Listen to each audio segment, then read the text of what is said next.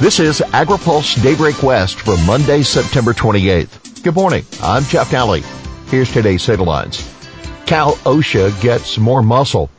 Foster Farms quells outbreak. DPR adds time for Neonic's comments and crunch week for COVID aid deal. Cal OSHA gets stronger COVID-19 enforcement. The standards boards for Cal OSHA earlier this month approved a petition by labor groups for an emergency regulation to develop new COVID-19 requirements for employers. The board will consider in November the new standards, which will likely be similar to current guidance. The regulation aims to require certain protective equipment and practices and response measures during outbreaks. Board staff disagreed with the regulations, contending they would place unnecessary burdens on businesses, create confusion, and not significantly improve outcomes. That according to California Citrus Mutual. The SACWE law group was concerned that the short time frame for adopting the regulations allows for little input from stakeholders, hindering the effectiveness of the rules. The regulation may contain omissions, errors, or fail to address the realities of the broad range of workplaces in California, the labor attorneys argued. Remember, Assembly Bill 2043 also proposed to codify Cal OSHA guidance on the virus to enforceable regulations. The legislature passed the measure in August, and it currently sits on the governor's desk. Ag groups opposed AB 2043, arguing in part that the state has supported local leadership throughout the pandemic and statewide requirements would create more problems. Foster Farms responds to widespread outbreaks.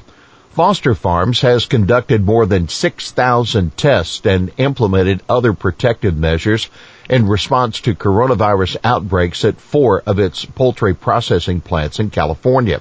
After months of escalating controversy, the company managed to drop the positivity rate to less than 1%.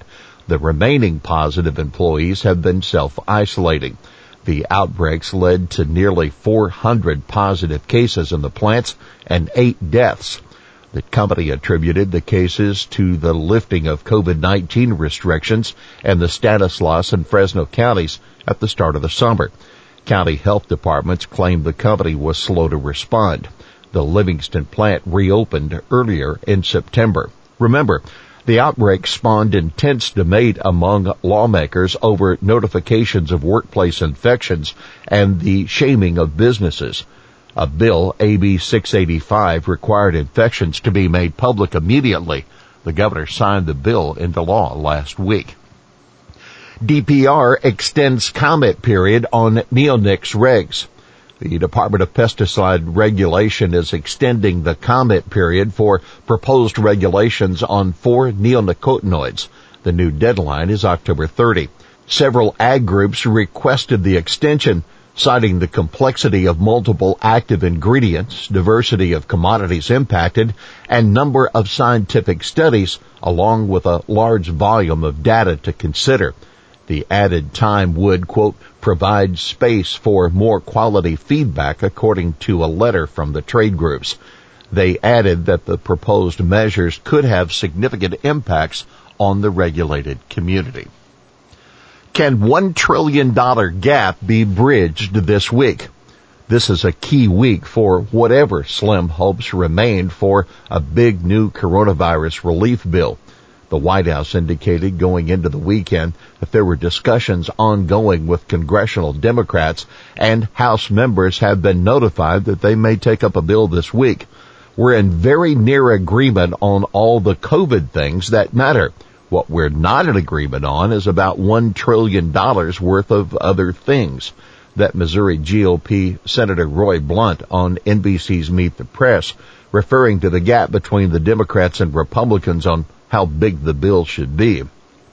During an appearance on CBS Face the Nation, American Airlines CEO Doug Parker expressed optimism that there would be an agreement to extend assistance to the airline industry to avert mass layoffs starting Thursday.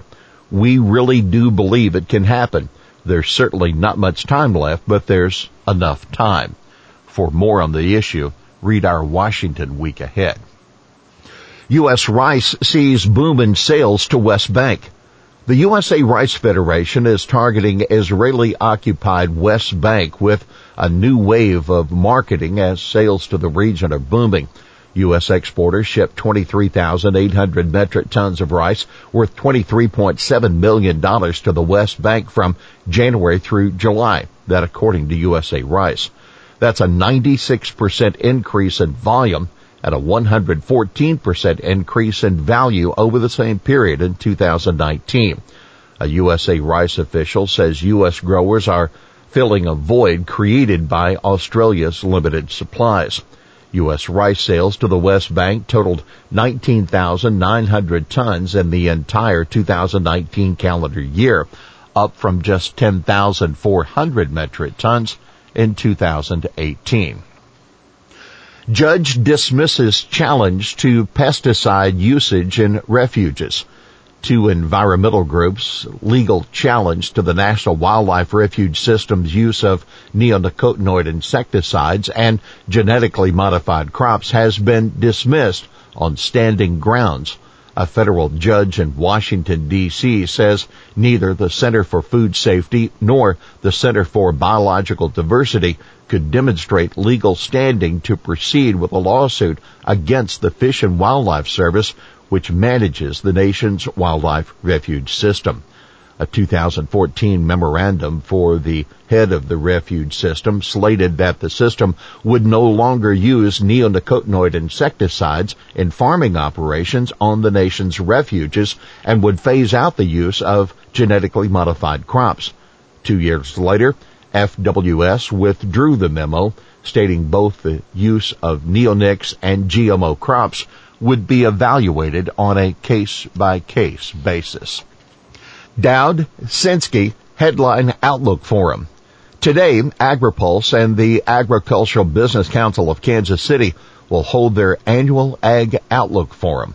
The speakers will include Greg Dowd, the U.S. Trade Representative's Chief Agricultural Trade Negotiator, Deputy Ag Secretary Steve Sinsky, USDA Chief Economist Rob Johansson, and former Ag Secretary Tom Vilsack. Well, here's today's He Said It. We can slow it down perhaps a matter of hours, maybe days at the most, but we can't stop the outcome.